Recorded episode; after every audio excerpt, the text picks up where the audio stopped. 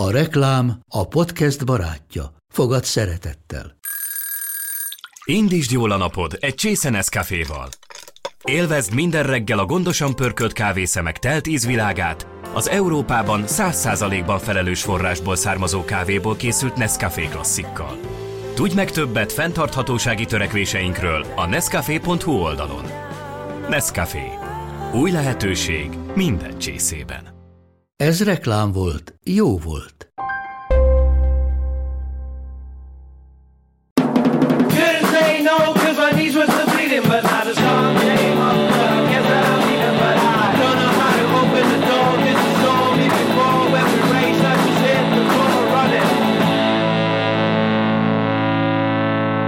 Sziasztok, ez itt a Stank Podcast új adása, egy vadi új podcast az Indexen, ami kifejezetten zenei, zeneipari témákat fog körüljárni, zeneipari szereplőkkel, együttesekkel, előadókkal és velem Sajó Dáviddal. A mai vendégünk a Bohemian Betyász, pontosabban a zenekarnak a harmada, Fehér Gábor és Palányi Máté Kakas, akit csak Kakasnak fogunk hívni innentől kezdve a Máté helyett, mert ezt beszéltük meg.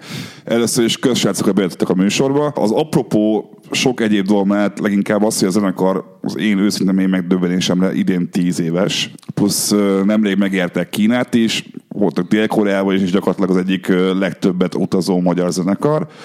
Éppen ezért, aki esetleg nem ismerné a zenekart, azzal kezdeném az egészet, hogy kicsit tudtok mesélni arról, hogy honnan indultatok, hol kezdtétek el. Azt tudom, hogy Miskolci zenekar vagytok, és hogy tíz évet csináljátok, de hogy aztán kevesen tudják, hogy az alapok honnan indultak. Persze. Sziasztok. Sziasztok, üdvözlök és köszönjük a meghívást.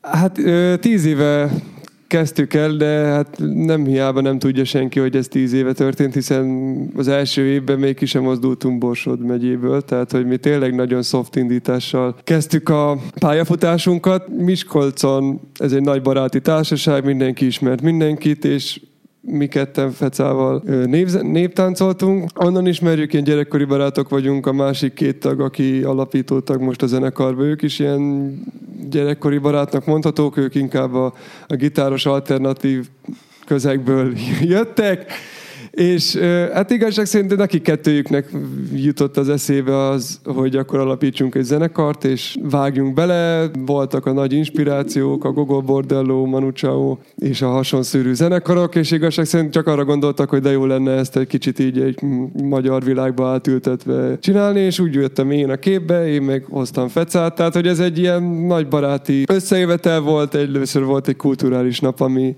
amire felkészültünk, egy Gogo Bordello számot tanultunk meg, a Not a Crime-ot, ami pontosan kettő akkordból áll, az még talán a zenei színvonalunkat még így Nem haladta túl. nem haladta túl, így van. Tehát, hogy tényleg minket úgy kell elképzelni, hogy szinte senki nem tudott, tehát senkinek nem volt semmilyen zenei alapja. Jó, én tanultam népzenei hegedűt, de én is már akkor már másfél éve ott hagytam, mert nem érdekelt annyira. Igazság szerint mindenki otthon gitározgatott, de a zenekarból így szépen lassan haladtunk és fejlődtünk. A, arra tudtok mesélni, hogy visszaemlékezem, milyen volt 2009-ben Miskolcon tinédzsernek lenni? Bomba jó. Vagy mi nagyon szerettük. Igazából miután megalakult a zenekar, abban az első évben, miután letudtuk ezt a kis, nem tudom, tehetségkutató, vagy nem is tudom, ezt a fellépésünket ezen a kulturális rendezvényen, utána pont a Kakas felköltözött Budapestre, egyetemre, és akkor mi még lent maradtunk egy évet Miskolcon. Minden hétvégén lejött hálásan próbálni, meg azt a némi, nem tudom én, 5-6 koncertünk miatt leutazott, és tehát igazából megvolt az a baromi jó közeg, volt egy saját próbatermünk a belváros közepén, egy pincébe, a baráti társaságunk nagy része igazából oda járt le minden péntek, szombat este a kocsmázások után még dühöngeni egy kicsit. Nehéz volt úgy, nem tudom én, hogy mindenki még otthon lakott a családjánál, a szülőkkel, és akkor hova lehetett menni, és mindenki így a próbaterembe ment. Úgyhogy valahol ez egy ilyen elég kultikus hely is volt akkoriban. Nátok azért sokszor felmerül az a kérdés, hogy inkább vagytok folk zenekar, vagy inkább vagytok punk zenekar. Saját megítélésetek szerint melyikhez vagytok közelebb? Amúgy ez nagyon nehéz, mert pont az elején baromi sok ilyen tehetségkutatóra jelentkeztünk, és pont amit mondtál, hogy A folkosnál, hát nem annyira folkos, a pánkosnál mi ez a folk, és bla bla bla. Nehéz ezt, ez, ez a mai napig igazság szerint ez egy ilyen probléma például, hogy mondjuk egy külföldi menedzsernek, vagy például itt van mondjuk ez a Vomex, mint egy világzenei expo, világzenei zenekaroknak, és például találkoztunk a Vomexnek a főszervezőivel a- tavaly, és neki például túl pankosak voltunk. Tehát, hogy ez mondjuk ott az a világzene, hogy, tehát, hogy inkább ilyen világ névzené, és akkor feláll nyolc ö, autentikus ö, kazak hegedűs a színpadra, és akkor ad, előad valamit. Tehát és nekik azért túl pankosak vagyunk, pedig azt hittem, hogy mi oda azért még pont beleférnénk, de nem. De hogyha mondjuk most Amerikába ugyanúgy van egy ilyen punk klub, oda most elküldöm a legpankosabb számunkat, de, de mondjuk amihez meg egy jó klip van, az meg pont egy poppos, és akkor megnézi, na hát akkor ennek semmi köze. Tehát, hogy mi meg ilyen nagyon sokszínű zenekar vagyunk egyébként, és tehát, hogy ennek is köszönhetjük a sikerünket, hiszen tudunk játszani óvodába is, és tudunk játszani ö, punk közegbe is, tudunk játszani nagy színpadon is, és, és egy kicsit kicsit alakítjuk azért a számainkat is, tehát hogy mindig más a fellépő számlistánk, de kicsit így mindenkinek befogadhatóak valahogy a, az előadásunk. Azért mondom ezt így, mert persze azért beszélt, beszéltem a srácokkal is, hogy nyilvánvalóan olyan információk is vannak, amiket már tudok, de úgy fogok rákérdezni. De hogyha jól tudom, egyébként a kezdeteknél nektek abból volt gond, hogy nem mindenkinek a szülei támogatták a, a, a, a zenekarnak a létezését, és hogy tudom, hogy Kakasméről beszélgettünk már így privátban, de hogy, hogy ha jól tudom, te esetedben volt leginkább erős az, hogy a, hogy, hogy a, a fiatal kakas nem szívesen engedték el punk zenélni. Hát igen, nekem a szüleimnek volt egy elég erős negatív sztereotípiája a zenészekről és a művészekről. Ez ilyen múltbéli tapasztalatok, meg amiket látott a tévében, hogy, hogy egyes énekesek, nagyok, akkor hogyan, ugye anyukám orvos, apukám meg tanár, és anyukám már rögtön látta a diagnosztikába, hogy hogy hát annak a XY-nak hogy fel van dagadva az arca, és hogy ez biztos, hogy az alkoholizmus, és hogy ödőmás, meg mit tudom én. És hát féltettek persze, ugye mindenki, vagy én akkor érettségiztem, amikor indult a zenekar, tehát hogy pont tíz éve, meg Feca is, és féltek attól, hogy, hogy én akkor ez így megváltozik így a karrierem, és hát ebben... Megváltozott? Meg, meg, meg is változott, és ahogy nézzük a, egyébként, hogyha megnézzük a bizonyítványomat, vagy nem tudom, hogy hívják, az indexemet, az egyetemen, akkor elég erős negatív ö, lejtmenetben van, ami szerencsére az első másfél év felhúzta a követ, utolsó másfél évet, de de azért elég, elég csúnya lett a vége, igen, amikor már minden hétvégén koncert volt, meg amikor már láttam, hogy a koncertezés menni fog. Hát én az első, első Borsodon kívüli koncertünkre Győrbe ott tényleg meg is szoktam. Tehát akkor mondtam el a, a szüleimnek, hogy én hajnal négykor érek haza, de nem azért, mert bulizunk a városba, hanem mert elmentünk közben Győrbe játszani. És hát voltak ordibálások, meg így persze nem nagyon voltak büszkék rám. De talán így, amikor így több évnyi külföldi zenélés után mondtam, hogy hogy iszonyatosan bejárom a világot, ezt szerettem volna csinálni, amúgy nem lettem hülye gyerek, közben mi vagyunk a menedzsere is az, a zenekarnak, tehát mondjuk így egy ilyen üzleti oldala is beindult, látják az, látták a nem tudom, a saját testvérein, meg, meg a rokonokon, hogy ők is nagyon tetszik nekik, tehát hogy ez nem annyira ördögtől jövő ez a dolog, még hogyha rock and roll is. És akkor végén azért csak átütöttem, és most már, most már teljes szívvel támogatnak. De régen nem is akartak nagyon eljönni koncertre, vagy így anyukám így azért mondta, hogy hát azért fiam, azért színpadon inni, hát ott mindenki lát, mindenki lát téged, és hogy látják, hogy te bort iszol, és hogy ez milyen, milyen példamutatás, és akkor mondom, jó, anya, hát most... De hát ezzel nem lehetett mondjuk ugye az első Pont koncert... ezt akartam mondani, igen, hogy azért az első koncerten bo- borzasztóan jól bemutatkoztunk a szülőknek, hogy első koncert, jó, szülők, gyertek le, nézzetek meg minket, Miskolc izé, főutcáján, operafesztiválon, kaptunk egy kis színpadot, és emlékszem, hogy Kakassal még a koncert előtt fél órával szaladgáltunk, hogy meg tudjuk vásárolni ezt az 5 liter vörös termelői bort, amit utána úgy, ahogy volt kannából ittunk a koncert alatt, és így fogták a fejüket egy kicsit, igen, hogy akkor végül is mi ez Isten csinálunk mi itt a szabadidőnkben, vagy mi ez a zenélés? Mikor, mikor állítottak össze az, hogy, hogy ez egy működőképes produkció és koncepció, mert hogy a, azért máig mindig elhangzik az, hogy vidéki zenekaroknak a, a, a magyar piacra való betörése az annyival nehezebb, hogy amíg egy pesti zenekarnak van mondjuk 6-8 hely, ahol tudnak nagyjából rendszeresen játszani, ez a szám azért sajnos csökkenni látszik az utóbbi években. Nálatok viszont Miskolc zenekarként felmerül az, hogy, hogy mennyire más helyzetből indultatok ti, ti onnan tíz éve, mint mondjuk, hogyha most csinálna valaki mondjuk Pesten egy hasonló zenekart. Hát szerintem sokkal. Már pont, csak pont azért is, mert mikor mondjuk így felköltöztünk Pestre, akkor nagyon nem ismertünk senkit, és talán el is telt egy ilyen egy-másfél év, amíg így szépen lassan így a budapesti éjszakába így össze-összefutottunk embereket. Tehát azért bőven ilyen kapcsolatok hiányába voltunk.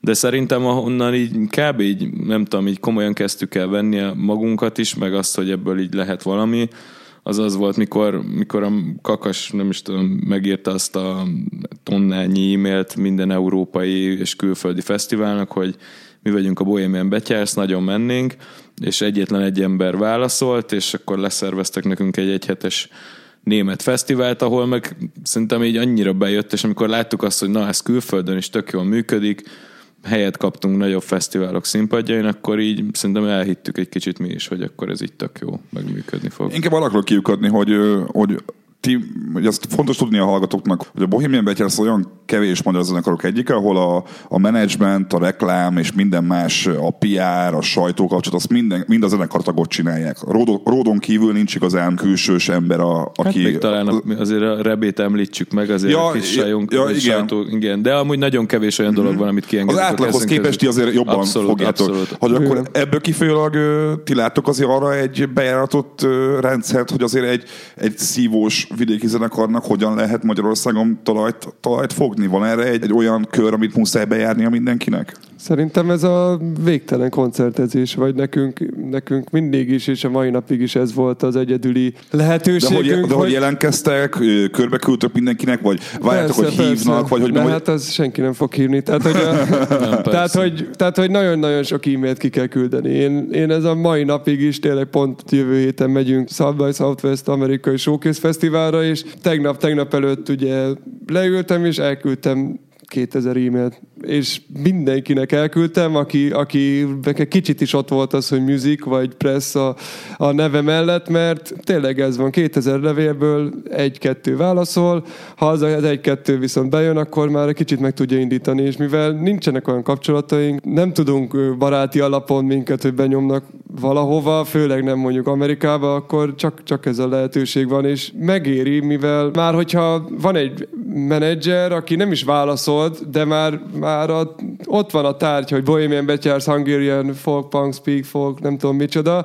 Tehát, hogyha e- egyszer már olvassa az életébe, akkor lehet, hogy két év múlva lát egy fesztiválon, Bohemian Betyársz, már valami visszaugrik, és szerintem ezek így lerakódnak, és ez most ez már elég nagyba megy, ugye Amerikába, de, de mi is így kezdtük amúgy Magyarországon, tehát hogy azért volt egy óriási nagy segítség, azért azt el kell mondanunk, a Pedi and the Red zenekar, ők is Miskolci zenekar, van egy ilyen kis baráti kötődés már a kezdetektől, és ők is Hát mennyi, öt évvel idősebbek, mint mi, öt-hat évvel, már nem az első zenekaruk volt, és például ők adtak nekünk egy ilyen egy listát, hogy, hogy na jó, ezek a klubok vannak, itt egy telefonszám, és itt az e-mail, és azokkal mondjuk tök jól el lehetett kezdeni dolgozni, de például szerintem bármelyik zenekar, hogyha elkezd kérdezősködni mondjuk a rokoni körébe, vagy a barátai körébe, hogy ki milyen falunapot, bornapot, kolbászfesztivált, nem tudom, bármilyen összejöveted szervez, akkor ott vagyunk és zenélünk. És tényleg pont múltkor néztük meg, hogy mi az első koncertünket 40 ezer forintért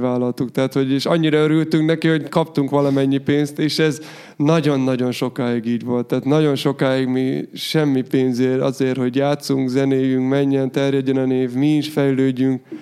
Itthon nem hívtak meg fesztiválokra, de meghívtak egy spanyol fesztiválra, akkor elmentünk két héttel hamarabb, és utcazenéltünk végig Európába. És a következő évben már, már nem csak utcazenélni kellett, hanem egy-két klubba is meghívtak az úton, és akkor ez így, ez így szépen fejlődik, és Ezt akartam mondani, hogy, hogy ti azért az a, azon fura zenekarok közé tartoztok, akik alapvetően tök magy- idézőben magyaros zenét, szóval hogy rengeteg magyar népzenei motivum van a zenétekben, és miközben alapvetően az angol szászabb gitárzenét preferáló zenészek fontosan külföld felé próbálnak nyitni, ti ezzel a magyarosabb folkpunkkal hamarabb tudtatok gyakorlatilag külföldön turnézni, mint ahogy itthon ismerté váltatok volna ha ezt jól, jól, ha ezt jól tudom. Szerintem ez, megállja a helyét. Ez, ez, ez, ez, hogy alakult ki ez az egészen bizarr szituáció, mert azt gondolná szerintem a laikus ember, meg a picit hozzáértő ember is, hogy a 17 az, az pont jó Kolbász Fesztiválra, az jó nagy színpadra, jó, hogy elmondtak a Kas és óvodába is, és hogy mégis egy, egy ilyen zenei produkció először az ország határon kívül találta meg a számításait, nem itthon. Ez azért lehet, mert hogy csöves pankoknak nézetteteket mindenki, vagy hogy trógerek voltatok, vagy hogy nem volt kapcsolatrendszeretek. Mi az, ami ebben, e- e- abban közre játszott, hogy, hogy ti először nem Budapest felé nyittok, hanem rögtön elmentek külföldre. Hát le, lehet, hogy azt, hogy tróger csöveseknek nézték, de inkább nem is tróger csövesnek, hanem inkább mulatósnak. Tehát azért Aha. ezt a szakmából elég sokszor megkaptuk az elején, hogy ja, ja, hát ez a mulatós dolog, hát ez majd izé faszal, meg mit tudom én, majd Nóta TV, meg ilyenek, és hogy külföldön meg tudod, ezt úgy nézték, hogy wow, ez valami unik magyar dolog, amiről nem sokat tudunk, de ott a hegedű, meg érzünk benne valami folkot, és akkor már ilyen világzenei fesztiválon azért ez így megállja a helyét, és igazából csak pozitívokat kaptunk külföldről ebből, ebből az időből bőven. Csak az, hogy az, az igaz, hogy titeket így próbáltak is menedzserek mulatós irányba tolni? Mert hogy, ha jól tudom, akkor ti eleinte próbálkoztak azzal, hogy más ember menedzselje a zenekart, mint mondjuk valamelyik zenekartag, de hogy ha jól tudom, senki sem nagyon vált be. Igen. Hát nem is, nem is az elején, hanem igazából egy időszakosan így felfeljött, hogy akkor na, akkor megjelent ő, próbáljuk ki, nézzük meg, de igen, egy csomószor, a, a, tehát azért is maradtunk végül abba, hogy akkor teljesen DIY-be csináljuk az egészet, mert mindig az volt a konklúzió, hogy jó, igazából ezt te meg én, vagy mit tudjuk a legjobban, hogy a saját gyerekünknek mi kell, vagy mit akarunk mi ezzel elérni, és hiába próbáltunk külsős embereket bevonzani, vagy azt mondani, hogy na, akkor mi ezt akarjuk csinálni, akkor mindig valahogy így elkanyarodott valahogy arra felé, hogy na de ő ezt jobban tudja, meg szerintem majd ez fog működni, meg mit tudom én, hiába mondtuk, hogy nem, mi nem szeretnénk ebből ezt csinálni. Vagy akkor te voltál, aki mondta, hogy akkor srácok, kedd délután kettő óra sláger, TV? Lottósorsolás. Hát vagy érted, vagy Nóta TV, meg hogy majd az ott jó lesz, meg akkor ismerettség, meg nézik a tévé, meg mit tudom én, de hogy addig már nem jutott hogy de jó, oké, elmegyünk be, megcsináljuk, de hogy valahol mondjuk nem azt a közeget akarjuk megfogni, aki a Nóta tévét nézi, vagy érted, fiatalok vagyunk, a fiataloknak akarunk zenélni, szóval hogy így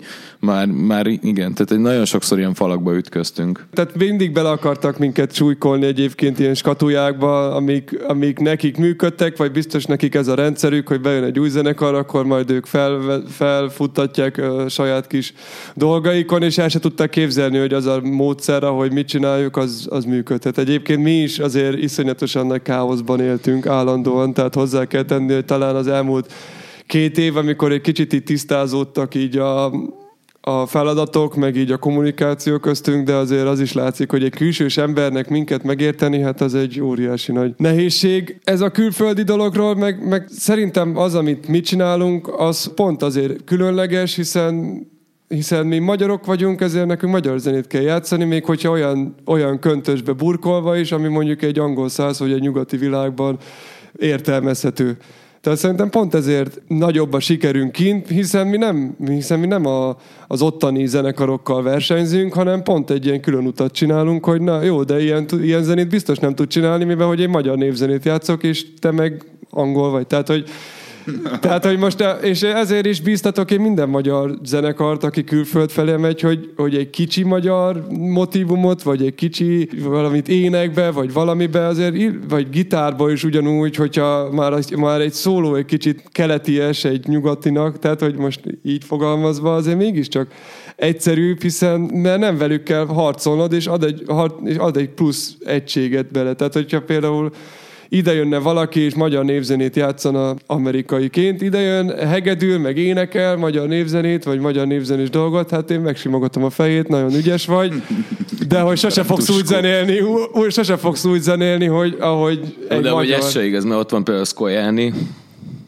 aki nyomja. aki nyomja. Hát és ő persze, például pont vannak- egy de ezek kanadai, ilyen- amerikai srác, és Igen, élete, zsenik, ez persze. a, nem tudom én, közép, közép-kelet-európai zene, és így megtanul magyarul, románul, hegedül, nagybőgőzik, mindenezik, és így elhal ezért a folkzenér, és csinálja. De ő itt él Szóval már van mióta. ilyen- Tehát, hogy Hát akkor ja, most menj ki és hogy- csináld meg. Csak én pont azt mondtam, hogy mondjuk egy, egy bármilyen rockzene igazság szerint mondjuk, hogyha most megnézzük ilyen nagyon megy mondjuk ilyen arabos beütéssel egy rockzene, és az már is ad egy olyan pluszt, hogy, hogy jó, ez egy, tököm tudja, Led Zeppelin, egy kis arabos beütéssel, és már egy külföldi menedzser már így be tudja azonosítani, hogy ja, hogy ez ehhez csatlakozik, de ezt az újat adja hozzá, és ez egy tök, ezt ki kell használni szerintem. Jó, de hogy egyébként ti alapvetően nem folk fesztiválokon, hanem inkább punk fesztiválokon ö, kezdtek el mozgolódni mm. külföldön, ha jól tudom. Azért, hogy ami mégiscsak egy, ugye azért a punk zene az átlag ember fejébe egy ilyen két akkordos valacskolásnak van meg, hogy akkor felmegy négy szakadt csávó, és ugyanazt a két akkordot lopják a Ramonstól a tietek mégis bonyolultabb zene ennél, és mégis ebben a közegben találtatok magatoknak kapcsolatokat, hogyha jól tudom. Azért ez kicsit olyan fura, furán hangzik, hogy egy oké, okay, folk punk zenekar vagytok, de hogy mégis egy olyan közegbe találtátok meg a számításaitokat külföldön, ami mondjuk nem pont a, a legtechnikásabb zenékről is ismert. Tehát egy valamilyen szinten ez szerencse is, meg valamilyen szinten mi is alkalmazkodtunk, ahogy sodort minket a víz, próbáltunk a leggyorsabban menni. Tehát hogy Spanyolországban, akivel már 8 éve dolgozunk ugyanazzal a Booking Agency-vel, ilyen ska punk, ska metal, nem tudom, tehát ők is egy kicsit besorolhatatlan zenét játszan, zenekarokat visznek, de Spanyolországban szinte tehát egy millió olyan fesztivál van, ahol, ahol metal, punk zenét játszanak, de ez majdnem mindegyikben van trombita, mert a spanyoloknak valahogy mindig kell valami kis plusz ilyen kis trombita. világzenei dolog, vagy, vagy tehát, hogy annyi, annyi ország van, és mindegyiknek annyira más, de Németországban, amikor játszottunk, ott tényleg például ott inkább a varacskosabb punkoknak játszottunk, mert ott meg az is megy, és ott meg akkora szubkultúra van, hogy nem tudom, és ez is nekik egy ilyen kis plusz, plusz hozzáadott érték volt, de ott is játszottunk amúgy nyugdíjas körnek, és úgy voltunk eladva, mint valami nagyon különleges magyar élmény. Szerintem a punk az azért is egyébként azért közelebb állunk a punkhoz, főleg a színpadi jelenlét miatt, mert felmegyünk a koncertre, akkor mi nem, nem névzenésítjük el az egészet, hanem inkább oda baszunk egy nagyot azért az eddigi karrierünk szerintem annak köszönhető, hogy koncerten olyan különleges élményt tudtunk adni az embereknek, hogy meg a menedzsereknek is, meg tehát annyiszor feldobtuk már egy fesztiválnak a buliát, hogy, hogy ezt látják a szervezők, és, és visszahívnak minket. Azt el tudok mondani, hogy hány külföldi fellépésetek és vagy turnétok volt, mire meg volt az első önálló akváriumos vagy L38-as koncertetek? Hát én nem is A38 volt gondolom az első, mármint hogy az Ön, önálló is, nem előzenekar. Igen, igen, igen. Nem tudom, mikor volt az első A38 egyébként. Már a második lemez bemutatónk az a... Az már ott volt. De az ott volt? Az nem a Düreres volt? Nem, az az első Nem, volt. az volt az első, Dürer akkor az A35 az a második, igen, akkor az 2010... Kettő. Kettő. És már nekünk az első lemez bemutató előtt volt a német turnénk. Tehát szerintem már ilyen három-négy német turné, már, már túl voltunk meg egy spanyolon, vagy egy kettőn. És ha jól tudom, akkor te ki is mentél Franciaországba ilyen műszti menedzsmentet tanulni. A, az kifejezetten a zenekar miatt volt, mert láttad benne a fejlődési lehetőséget, és úgy érzed, hogy itthon nem tudsz megtanulni mindent ehhez, hogy ez inkább kicsit ilyen klasszikus, fiatal vagyok, és még gyorsan húzunk ki külföldre koncepció volt. Ez egy kicsit mindkettő. Egyébként még bele is jött egy igen, egy ilyen, egy ilyen szülőnyomás is felülről, ami ezzel oldódott fel teljesen a, a, az éterbe, tehát hogy ők is nagyon szerették volna, hogy menjek valami mesterre. Igazság szerint én is, még gimnazisraként is voltam Franciaországban, és bennem volt, hogy tök jó külföldön élni, nem feltétlenül Franciaországba akartam visszamenni, aztán viszont találtam tényleg ezt a művészeti menedzsment mesterképzést, ez nem csak zenéről szólt egyébként, hanem film, színház, képzőművészet, meg videójátékok, tehát hogy tényleg nagyon, nagyon sokrétű volt, és ö, és ott voltunk egyébként, ez egy nagyon érdekes szituáció volt a zenekarban, hiszen akkor pont egy ilyen lejtmenetben voltunk, nem nagyon tudtunk egyről a kettőre lépni, igazság szerint még Magyarországon még mindig nem nagyon hívogattak minket nagyobb rendezvényekre, vagy nem úgy éreztük, hogy nem vagyunk nagyon elismerve. Külföld az megy- megyegetett, de, de de ugye az nem tudja kitölteni azért azt a, a magyar piacot, és és akkor én bejelentettem, hogy na, akkor én elmegyek egy, egy évre, akkor mindenki ott így nagyon, nagyon szor, szarul volt, de végül is akkor is szinte minden hónapban jöttem haza, többször is volt, amikor többször is összeraktunk egy új számot, a csavargót, utólag egy tök jól sikerült, és az egy legelső egymilliós hallgatottságú klipünk lesz most Youtube-on, tehát hogy ez is egy ilyen, ilyen dolog volt, és, és nekem például óriási nagyot adott, tehát tényleg kiszélesítette a, a világképemet, nagyon sokat tanultam, azért a franciák iszonyatosan jók ilyen művészetmenedzsmentben, tényleg múzeumoknak a kreativitása, meg a mert a zenész, zenei export hogyan működik, ugye akkor nagyon, nagyon jó barátokat, ismerős, ismerőseket szereztem ott, és talán ami a zenekar szempontjából az egyik és legdur, legfontosabb dolog, hogy akkor volt egy ilyen iskolai kirándulás, hát igen, az egy kicsit nagyobb szabású volt, Sánkájba, egy kéthetes, ahol az Árte televíziónak csináltunk kutatómunkát, hogy az ottani, hogy miért annyira kreatív város Sánkáj, és akkor ilyen interjúkat kellett csinálni az ottani művészeti vezetőkkel, és én ott találtam meg a Shanghai Concrete and Grass Fesztiválnak az egyik szervezőjét, akit elértem, és vele beszéltem, csináltam egy interjút, és akkor én ott kaptam egy ilyen, egy ilyen rábólintást arra, hogy ha megoldjuk, hogy kijutunk Sánkhájba, akkor felléphetünk a fesztiválon, és ez egy ilyen elég nagy fesztivál, nagy presztízsű. És szerencsére akkor indult az NK-nak ez a külföldi turné támogatásra, ahol, ahol hála az égnek már be is tudtam adni így első körben ezt, és még persze a spanyol meg a holland koncertekkel együtt, tehát hogy az már úgy meg is volt. És az első ázsiai turnét végül is azért tudtuk leszervezni, mert, mert, mert én kimentem Sánkhájba, vagy ez egy ilyen jó, jó biztos alap volt. Szóval így Hát egyáltalán nem bánom meg egyébként. nagyon- Ilyen gyakorlati dologban azért nagyon sokat nem adott újat. Egy kicsit így kinyitottam, meg azért persze voltak esettanulmányok, meg mit tudom én, csak ez a gazdasági egyetemekkel nekem néha az a bajom, hogy túl sok az elmélet és kevés gyakorlat, mert végül is azóta is ugyanazt csinálom, tehát hogy amikor Japánba mentünk és kellett egy turnét leszervezni, ugyanúgy megírtam 2000 e-mailt japánoknak, és akkor visszaírt, és ak- tehát hogy ezt csak te tudod, hogy a saját zenekarodnak milyen módszerek kellenek, vagy így lehet nézni másokat, meg így meg lehet, meg lehet nézni a esettanulmányokat, hogy hogyan sikerült a többieknek, de Tapasztalatból tanulsz, erre gondolsz? hát persze, meg az, hogy más zenekaroknak is ez néha így feljött, hogy más zenekaroknak... Hát csak, én csak Kínában azért túl sok magyar zenekar nem jár turnézni, szóval hogy gondolnátok, azért az nehéz lehetett a, a kínai turnéval kapcsolatban, hogy, hogy ott azért oda egy magyar zenekarnak kiszervezni egy, egy turnét, ami nem mondjuk valami Edvi Martonos ilyen szimfonikus baromság, azért az nyilván nehéz lehet. Úgyhogy nincs, nincs példátok, nem lehet megkérdezni, mondjuk, mert a South by Southwest-en egy csomó magyar zenekar is járt már, nyilván lehet velük beszélni, hogy nektek mi volt, milyen volt, de tehát Shanghai-ba ott nincs az, hogy felhívsz egy haver zenészt, hogy figyelj már, srácok, ti hogy voltatok kint három éve? Nem. Meg hát azért a tavalyi ázsiai turnénk volt az, amikor Kínába rendesen, nem tudom én, tudtunk koncertezni, mert amikor legelőször voltunk kint, akkor igazából csak Sánkhájba jártunk ezen a fesztiválon, illetve ezen kívül egy, egy helyen még fel tudtunk lépni.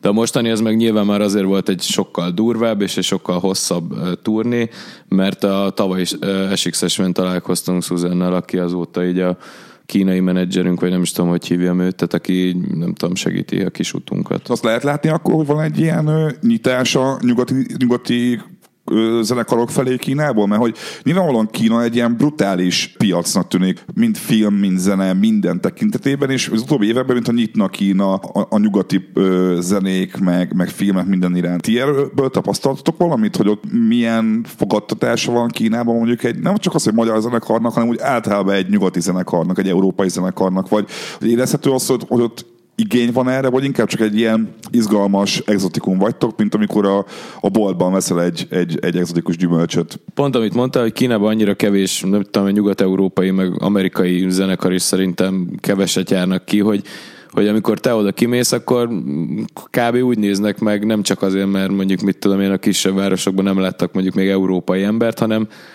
valahol ők nagyon boldogak, meg, meg köszönik neki, neked, hogy egyáltalán oda kijöttél, és így megmutatod nekik, hogy ú, hát ez valami tök más dolog, pont amiatt, hogy nem nagyon engedik nekik talán azt, hogy most így a Kínán kívül is lássanak. De abszolút nyitnak, és nem is tudom, hol voltunk, legalább Chengduba voltunk, és ott pont egy Nuárt nevezetű fesztiválon játszottunk, ahol kérdeztük is a főszervezőket, és ők is mondták, hogy tök jó, mert most már egy kicsit így az állam is beleáll abba, és ad egy kis pénzt nekik arra, hogy kulturális fesztiválokat szervezzenek.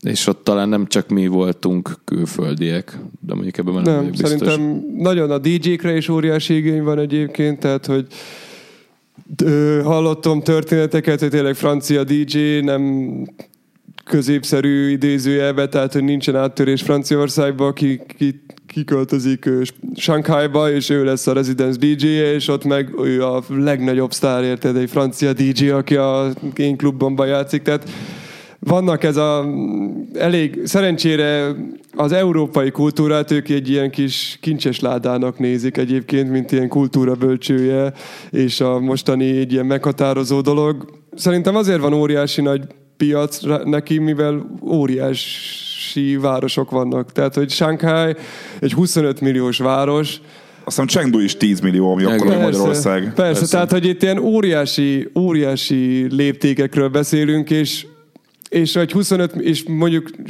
Shanghai-ban azt hiszem mennyi? Hat. Hat klubban.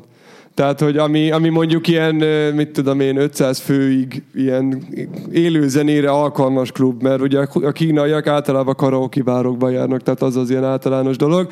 Tehát ami ilyen nyugati stílusú klub, az mondjuk 5 van. Tehát, hogy az azt jelenti, hogy, hogy csak van 25 millióból nem tudom, 5x5, 2500 ember, aki egy este el akar menni bulizni, és, és egyre gazdagabbak lesznek, a középosztály iszonyatosan egyre szélesebb Kínába, tehát hogy ami, ami pont azt jelenti, hogy már nem csak dolgozik és hazamegy enni, amíg mondjuk eddig volt, hanem most már kulturálódni szeretne, filmeket szeretne nézni, meg akar nézni a kiállítást, egy koncertre el akar menni, és hogyha ezeket el tudjuk érni, ami egyébként iszonyatosan nehéz, mert te úgy, hogy nem vagy kínai, vagy ne- nem, nincs egy kínai embered, mivel ott van kínai YouTube, a Youku, ott van kínai Spotify, van kína, minden, Kínai minden, Twitter is van. Minden, minden teljesen más, és ezek, és, és, és mindenki okos telefonnal ezeket nézi, tehát hogy tehát, hogy úgy kell elindítanod ezeket a dolgokat, hogy,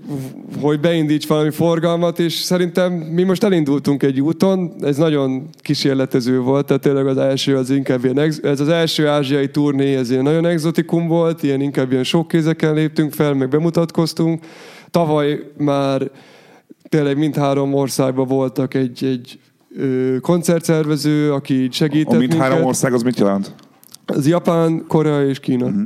És mind a háromban már helyi ember volt, helyi promócióval, és ez nagyon meglátszott a koncerteken is, tehát hogy látszott, hogy, hogy ez egy összeszedett munka, olyan helyekre vittek akkor, amikor ahol látták, hogy a mi zenekarunk működik, és reméljük, hogy ez így folytatódik tovább, és az eddigi idő, meg pénz, amit belefektettünk, az, az vissza, vissza, fog, vissza fog jönni. Reméljük, pont most ma írta a kínai menedzserünk, hogy most már talán meg lesz az első olyan fesztivál Kínába, ami már az úti költséget plusz a gázsit is kifizeti. Tehát, hogy már Jó, mondjuk... hogy ez, ez nettek ráfizetés? Egy, egy ázsiai túra? Bőven, Szóval ti ebből gyakorlatilag úgy jöttök ki, hogy még költöttek is rá a végén. persze. Hát, a, Hát ha már csak azt veszed, azt tényleg, hogy mit tudom, mi hét emberrel mozgunk, vagy nyolccal az első nyolc emberrel, hát rengeteg volt már csak a rep egy. 21 napig, utána a belső mozgások, oda- oda-vissza repkedtünk. Hát ez az NK, NK pénzéből megy. Ezt akartok kérdezni, hogy, hogy a Kínánál is mondtátok, hogy van most már valamennyi állami támogatás, de hogy a, a, az NK a szerepe az egy ilyen nagyon sokféle megítélési Magyarországon, mert hogy, hogy most már évek óta költenek exportra, költenek fesztiválokra, költenek lemezre. Ti ezt hogy látjátok, mint akik az NK rendszerét egyébként ki is használtatok, kaptatok pályázati pénzt is, hogy, hogy szükséges Magyarországon a könnyűzenét támogatni az államnak valamilyen módon, vagy ez egy ilyen fura szituáció, és csak azért van ez itthon, mert Magyarországon élünk, és itt nem működik semmi sem normálisan. Nem, szerintem tök érdekes, mert egy ilyen három évvel ezelőtt mondjuk a mi zenekarunknál se jöhetett volna szóba egyáltalán az NK, tehát hogy De, pály... hogy- de hogy nálatok emberileg, hogy nem akart, nem értek Nem, nem, nem, nem, nem, abszolút nem. Hát Ah. úgy voltunk vele, hogy persze, ha van pályázat, tehát miért ne pályáznak? Tehát most így én nem látom ennek semmilyen rossz árnyalatát valahol, hogy most ha egy kulturális dologra megkérdetnek, hogy ide zenekarokat várnak, akik igazából támogatást várnak az államtól, kvázi, hogy ők meg tudják valósítani az álmukat, vagy mit tudom én, akkor miért nem mehetnénk. Mm. És valamiért három évvel ezelőtt, vagy legyen mondjuk inkább négy, talán ezt köthetjük a nagy színpados műsorunkhoz is, nem tudom, azelőtt nagyon nem kaptunk semmire pénzt. Viszont onnantól kezdve, sőt, talán még azt is kijelenthetjük, hogy mi egy, talán az első között vagyunk, hogy mi nem nyertük meg azt a, az indulós, hangfoglalós, nem tudom én, első boostos két millió forintos támogatást, viszont ettől függetlenül bekerültünk egy olyan körbe, hogy minden évben tök jó pozícióba voltunk, és amire kvázi pályáztunk, azt így ők támogatták, és így várták is tőlünk azt a feedbacket, hogy na hol jár a zenekar, és hova jutottunk el, és emiatt szerintem így szépen lassan amúgy tök jól ezt így meg is tudtuk lovagolni, vagy tök, tök nagy segítség volt alapvetően. Egyértelmű, és de szerintem ez azért is maradtunk benne ebbe a, ebbe a minősítésbe, hogy így mondjam, mert, mert tényleg hoztuk az eredményeket, tehát hogy amit, amit vártak, mi azt teljesítettük, és egyébként előtte, tehát Európában még sose voltunk úgy, hogy mínuszos volt a, a turnénk. Tehát, hogy előtte mindig úgy szerveztük a turnékat, hogy kijöjjünk, és eddig még, még lekopogom mindig, sose volt az, hogy, hogy baj volt, pedig ott is három heteket toltunk. Hát egyértelmű, hogy Ázsiában nem lehet úgy kimenni, amikor a repjét csak másfél millió forint, hogy most azt úgy vakon így, így leszervezzük. Hát amikor Japánban voltunk, hát tényleg leszerveztem öt japán bulit, és az öt japán bulin voltak 20 összesen. Tehát, hogy így pont azért, mert azt mondták, hogy annyira szét kell promózni egy japán, mert ott meg annyira túl kínálat van, mondjuk Tokióban, a klubokban, meg koncertekben, hogy ezt így nem csak, az is csak belső emberre lehet és szerintem nagyon sokat segített, és nagyon-nagyon jó volt amúgy. Persze vannak hibái a rendszernek, például az, hogy nem lehet vele előre tervezni, tehát hogy ez szerintem az nonsens, hogy, hogy a turné után kapják meg a zenekarok a pénzüket, és elvárják utána, hogy, a, hogy akkor csináld meg úgy, de majd de akkor finanszíroz saját pénzből is majd megkapod, meg, meg beírsz egy összeget, hogy neked ennyibe kerül mondjuk elmenni Japánba, és megkapod a felét és akkor úgy vagy vele, oké, okay, akkor lefaragsz mindenből, de, de valószínűleg pont a, a marketing költségből fogsz lefaragni, mivel azt akkor, jó, akkor nem marketingre egyáltalán, de akkor meg pont nincs értelme az egésznek. Akkor mivel... nem megy el senki a koncertre. Így van, így van. Tehát, hogyha szerintem, hogyha megvan, és vannak ilyen pályázati rendszerek, hogyha meg beírsz egy költségvetést, akkor az vagy megkapott, vagy nem. Tehát, hogy ez, ez szerintem ennek így kéne működnie, és mondjuk egy évvel hamarabb, vagy nem tudom, tehát hogy ez egy kicsit így nekem ez a fura, hogy egy nagyon el van csúszva, és, és így mindenki így, tehát hogy ez emiatt mindenki Feszkós gondolat. Fel, nagyon feszült. A, mm.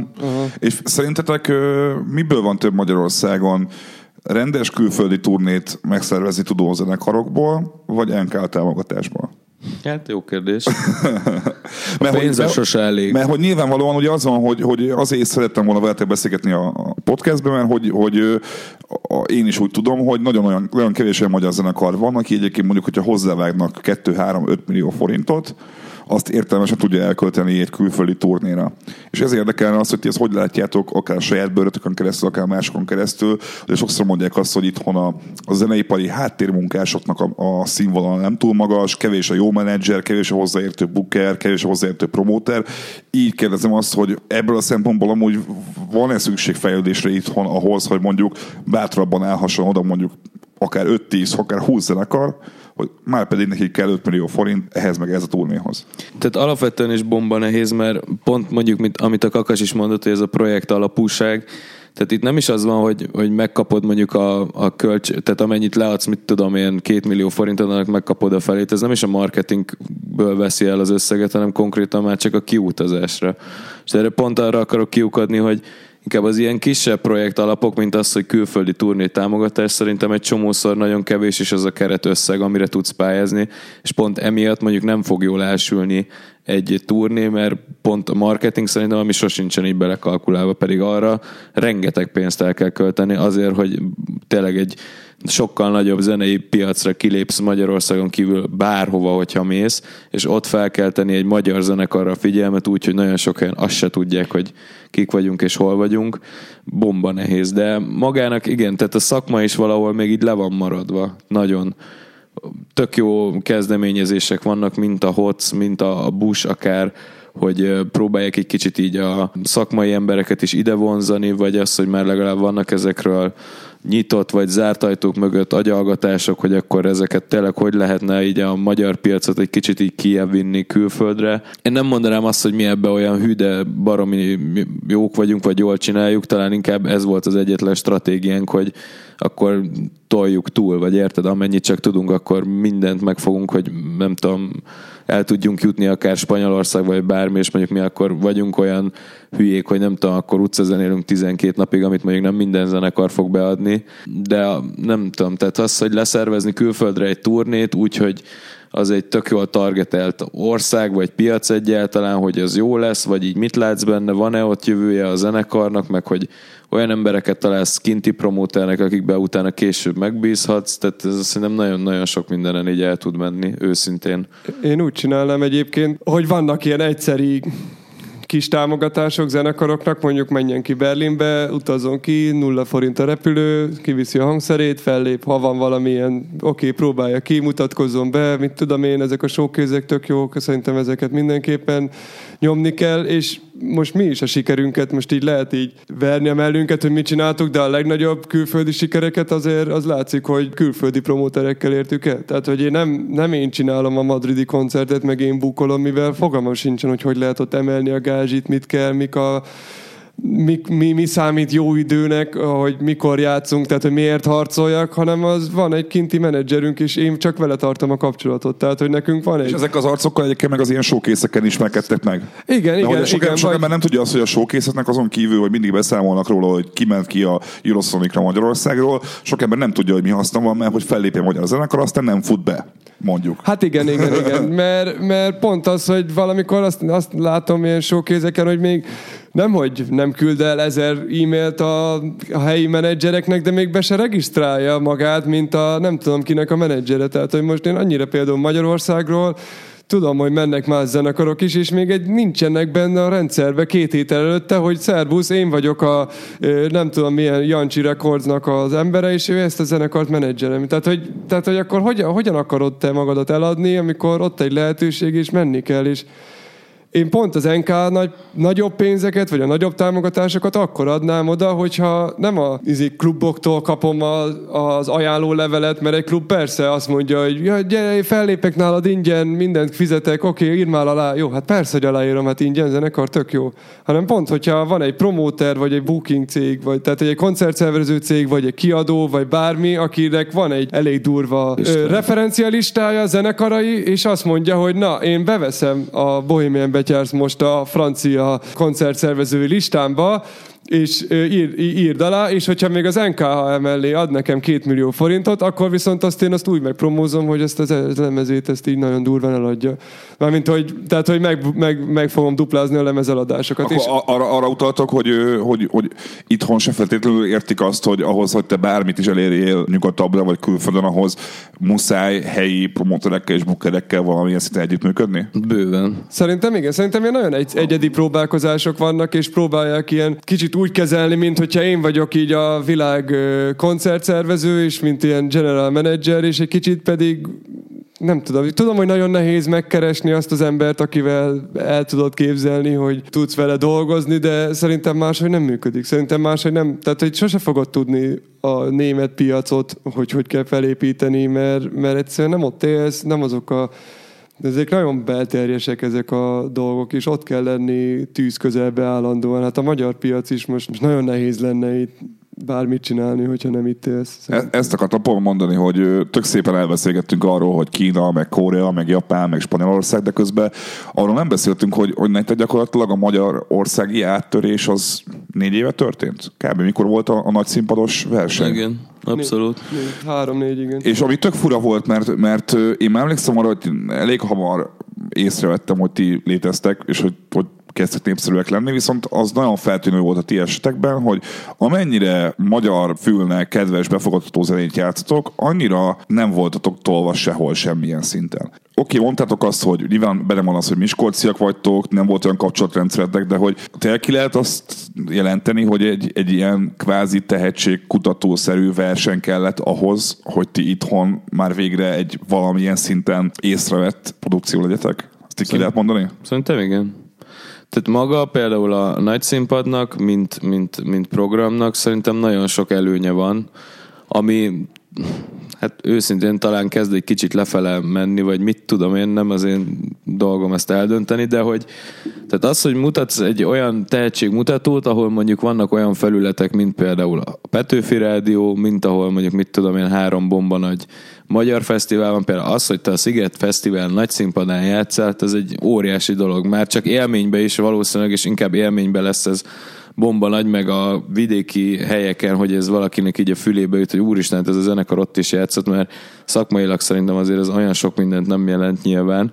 Ti beleírjátok azért a ajánló leveltekbe, hogy, hogy sziget vagy színpad? A lap. A lap. Persze, hát én, tehát hogy amikor megnyertük ezt, akkor az összes magyar nagykövetségnek elküldtem, hogy a Sziget nagy színpadán játszó magyar népzenét keverő zenekar el szeretne menni, el szeretne menni Nigériába ez játszani. Nem, ez nem kicsit csalás, mert hogy végül is mégiscsak azért kerültetek a nagy színpadra, menj, megnyertetek egy versenyt, nem pedig azért, mert hogy mondjuk ti már nagy színpados produkció Nem, de az is bele volt, nem, de bele volt írva Persze. nagy színpad is.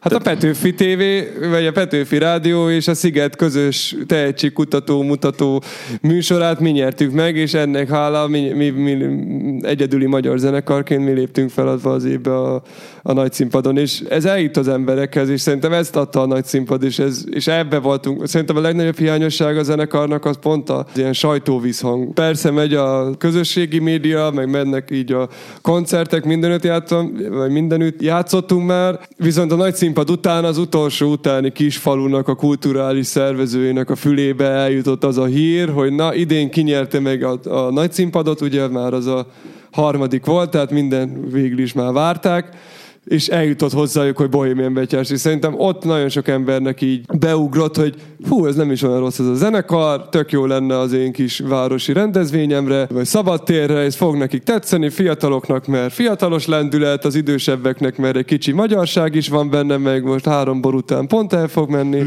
és, és akkor beindult az egész, és azért Magyarországon iszonyatosan nagy a vidéki kultúra is, és pont azért az, hogy mi ott eljutottunk, elkezdtünk minden egyes vidéki városba fellépni, nagy színpadokon, nagy tö- közönségnek, az szerintem egy óriási lökést adott nekünk itthon. Nem, nem, nem volt nektek teljesen idegen egy ilyen kvázi megkreált köztévés volt fesztiválos műsorban szerepelni, mert azért sok embertől hallottam azt, hogy ez a, ez a nagy színpadverseny, ez amúgy nem nagyon való mindenkinek, és ahogy én is észrevettem, hogy a saját szubjektív véleményem szerint kicsit ilyen hirdető oszlopnak használja a zenekarokat. Sokszor láttam olyat, hogy belekényszítenek olyan helyzetbe előadókat, ahol láthatóan nem kényelmesek, nem, nem esik jól nekik mondjuk, hogy vicces feldolgozást kell csinálniuk, mondtam valamit, szóval, hogy, hogy azért én sok negatívot is hallottam erről, és ti aztán meg pont egy olyan brigád vagytok így ránézésre is, aki mondjuk egy ilyen csillivilli helyen nem feltétlenül érzi magát kényelmesen, és ennek ellenére azt, azt a versenyt azt így brutál módon megnyertétek, és hogy elég rendesen részt is vettetek benne. Volt egy ilyen belső ellenérzés, hogy na most ez most hülye fogunk magunkból csinálni, meg bohócok leszünk, vagy ez inkább az volt, hogy basszus, ha eddig nem jött össze sehogy, akkor majd így fog. Pont, tehát nyilván voltak olyan pillanatok, ami mondjuk nem esett annyira tök jól a zenekarnak, vagy mit tudom én, de hogy inkább azok, azokat is úgy kezeltük le, hogy akkor hogy viccet csinálunk belőle, vagy, vagy nem, tehát így azért néha magunkat se veszük annyira komolyan, főleg nem, mikor együtt van az egész zenekar, szóval így én nem, nem is emlékszem olyan pillanatra, ami olyan fú, de kellemetlen lett volna, vagy ilyet soha többet, vagy nem tudok azután a tükörben nézni dolog. Viszont magát a versenyt meg mielőtt mi bejutottunk a döntőbe, már utána úgy vettük fel, hogy oké, okay, a döntőbe vagyunk, akkor viszont most már ami a csövön kifér, és mi ezt most már nagyon meg fogjuk nyerni, mert ennyire vagyunk az egésztől, szóval, hogy akkor már persze, hogy bármit megteszünk Ti is, érte. ti is nyomtatok ilyen igazi szemétláda, ilyen voksolás, tarhálást? Szerintem mi nagyon durván. Mindent nyomtunk, Tehát amit el tudsz képzelni. Nekünk az isteni volt, minden évben úgy van, hogy a zenekarok, akik bekerülnek, azoknak kell választani egy volt nagy színpados produkcióból valakit. És mi erre egy kicsit így le is csúsztunk, és a Isten áldása volt nekünk uh, Sanyúca a Mary Pop Kidsból, hogy Aki, aki, aki egy dolgokhoz nagyon ért, a, reklám, a, re, a bármilyen egy reklámozáshoz. Isten az az ember, tényleg. És Azt tudni emlékszem, kell, hogy a Mary Poppins nyerte meg a legeslegelső nagy színpadot, Igen. ami gyakorlatilag odáig fajult, hogy már a Tibi atyáik üzengettek, hogy szavazzatok a Mary Pop Kidsre. Persze. Szóval, hogy ha valaki ért ahhoz, hogy kell pusztán marketinggel megnyerni valamit, az biztos, hogy Bártfalvi Sándor. Igen, és nélküle nem is sikerült volna nekünk is se. Az biztos, vagyis hát, hogy óriási energiát hozott belénk egyébként, és nagyon-nagyon más szemszögből, más meglátással, tényleg ilyen teljesen marketing szemben, hogy a gyerekek itt egy fontos az, hogy minél több Instagram hashtaget érjünk el, és mi ebbe tényleg mindent beleadtunk egyébként. Az a döntőben mind, egy héten át minden nap házi buli volt nálunk, ami egy dologról szólt, arról, hogy, hogy azt az Szavazz. öt sz- képet azt küld el. Felléptünk a Corvin klubba, Isten nyugasztalja, a, aminek az volt a belépője, hogy, hogy öt, öt, vagy meg kellett mutatni, hogy ötször szavaztál SMS-ben, és, és tényleg csak erre, Mindent. csak erre mentünk rá, és rá is tettünk, és hát megérte még, vagy mi mindenkinek azt mondtuk akkor, hogy gyerekek, ez az utolsó, többet nem kérünk soha, mindig így voltak ilyen tehetségkutatók, hogy szavazatok, és mindenkinek azt mondtuk, hogy gyerekek, és talán azért nyertük meg, mert addigra már volt egy nagyon erős közönségünk, meg ilyen, meg ilyen közösségünk inkább, és tényleg mindenki magáénak érezte az egészet. Tehát tényleg azt látom amúgy, hogy az, aki életében nem volt okos telefonja, most még kért egyet kölcsön, és regisztrált Instagramra, és csinált, és feltette azokat a képeket. Jó, jó bocs, de akkor, akkor inkább így mondom, hogy nem méltatlan egy picit, hogy egy, egy zenekar, aki már itthon elég stabil bázissal rendelkezik, annak egy ilyen húzásokhoz kell folyamodnia, hogy aztán végre elhí- elhívják fellépni nagyobb fesztiválokra. Szóval itt, nyilván ez egy provokatív kérdés, és arra akarok kiukadni, hogy, hogy nem, nem túl szép dolog az, hogy azt mondod, hogy hogy addig nem veszett tudomást egy, egy magyar zenekarról, amíg nem szerepelt nagy színpadon. Miközben egyébként valljuk be, hogy akár egy volt fesztiválon, akár máshol, egy Bohemian Betyásznak már amúgy lett volna helye egy délután négyes sávban Persze. a, a nagy színpad előtt is. Szóval így erre akarok kigozdani, hogy ilyen szempontból azért nem egy kicsit méltatlan az a helyzet, és sok zenekarról tudom azt, hogy mondjuk úgy jelentkeznek a nagy színpadba, hogy hiába teltházaznak mondjuk az L38-on, amíg nem mennek a nagy színpadba, addig nem nagyon fognak fellépni a Szigeten, a Volton, a Soundon, meg egyéb más ilyen helyeken. Szerintem tök érdekes a szituáció, mert mondjuk még mint régebben, mondjuk tíz évvel ezelőtt ott volt mondjuk a Petőfi Rádió egy olyan táptalajnak, ahonnan rengeteg zenekar ki tudta nőni magát. Azóta meg így, mit, hogy mondjam ezt, megváltoztak a játékszabályok, szóval így, ja, hát most ezt fel lehet fogni úgy is, hogy ja, hát kicsit szar, vagy mit tudom én, hogy akkor neked valami ilyesmihez kell, meg tényleg zenészként neked tényleg, ahogy te mondtad, hogy nem tudom, szavazatokat kell itt izé koldulni emberektől, de hogy közben meg, hogyha megnézed tényleg, hogy ah, azt mondták, hogy ezt kell csinálni, és igazából az, hogy a saját rajongó bázisodat igazából csak egy kicsit így felrázod, és pont ahogy a Kakas is mondta, hogy ez egy annyira közös misszió lett, már valahol azt is éreztük így a saját bázisunkkal együtt, hogy így mindenki annyira akarta, hogy ez így megtörténjen, hogy nem, még mindig azt mondom, hogy nem volt ciki, vagy én nem éreztem egyáltalán annak. Meg szerintem a Sziget tehát akármennyire is sajnos egy kicsit így, hát nem tudom, hogy így, nem is, hogy a minőségbe, de ugye ezért presztízsben már így lejjebb ment a Sziget, vagy lehet, hogy az én szemembe, de talán azt veszem észre, hogy a korosztályunk szemébe is, de azért mégiscsak egy világhírű fesztivál, és mégiscsak egy világhírű Európa egyik legnagyobb fesztiváljának a nagy színpadán lépsz fel. Tehát, hogy azért ez egy akkora, nem tudom, egy akkora élmény, meg előny, ami tényleg így nem csak, a, de nem csak az élmény, hanem ez azért kifelé külföldre kommunikálva is azért ez egy iszonyatosan nagy, nagy dolog, hiszen hiszen tényleg megnyerte nem tudom hányszor a legjobb fesztivál díjat. Azért a Eurosonic is egy óriási nagy presztízsel rendelkező dolog, és nekünk az volt az első showcase fesztiválunk, nagyon-nagyon örültünk, és nagyon Hát tehát, hát és volt, én ott voltam a helyszínen, és Igen, nem, nem igen. tudtam már beférni a koncertre. Kim, kim voltam akkor Hollandiába, és az út, nem, utcán át a, a tömeg. Nem tudom miért egyébként, mert hogy nem voltatok azért annyira annyira ismertek. Igen, vagyunk. szóval, hogy ott is már marketing volt, és akkor ott is küldtél 6 millió e-mailt, kakas, vagy az valami Azt egészen más küldtem, de az a, az a szervezőknek ment ki az e-mail. Szerintem ott nem annyi szervező pogózott ott előttünk, hanem azért már előtte egy éve ezért járkáltunk mi ki Hollandiába. Mhm. Tehát már volt szerintem egy ilyen kis, kis halvány képük az embereknek, hogy milyen lehet, aztán lehet, hogy nem tudom jobban. Már hallottak is rólunk az egyik oldalról, meg láttak minket így az újságban, nagyon jó időpontban is játszottunk. Meg a legjobb helyen. Igen, ott, sok, sok minden összegyűlt egyébként, és nagyon-nagyon jól, jól sikerült. Na jó, de hogy egyébként ennek ellenére például hogy idén fogtok játszani Szigetes Fesztiválon? A Volton nem, valószínűleg nem. Szigeten igen, de ott a Parnograsztos produkciónkkal. E, A Strandfesztiválon fogunk. Nem csak az, az jó, jó a Parnoglasztot, mert hogy ö, arra akartam pont rátérni, hogy, hogy azért nálatok a, a punk vagy folk a zenekar kérdés, az kicsit eldőlni látszott tavaly, amikor a, a Parnoglasztal kezdtetek el ö, együtt fellépni a, a népzene felé, és aki esetleg nem tudja, azért a Parnoglasztról ki lehet jelenteni, hogy az egyik legismertebb tradicionális magyar cigányzenekar. Abszolút. Azért azt megnéztem volna, amikor mondjuk ti a fel, feltarajozott séróval leálltok a Parnograsztal tárgyalni, hogy akkor gyerekek, mi vagyunk a Bohemian Betyers punk zenekar Miskolcról, és szeretnénk köcsögön és kanalakon is játszani a színpadon. Ez, ez, hogy, néz- ez, ez így hogy történt? Figyelj, amúgy az a vicces az egészben, hogy szerintem ez amekkora élmény volt nekünk, vagy amekkora élmény ez nekünk, ez akkora élmény nekik is. Tehát azért így a, a, a Józsi, vagy így a többiek szemén azt látni, hogy itt na most itt annyira ki lehet ereszteni a gőzt, és meg lehet őrülni teljesen a színpadon, vagy mikor a, a Brekit a kannásukat a kakas megfogta, és a nyakába vette, nem is tudom melyik, a Bánkító Fesztiválon tavaly, és így.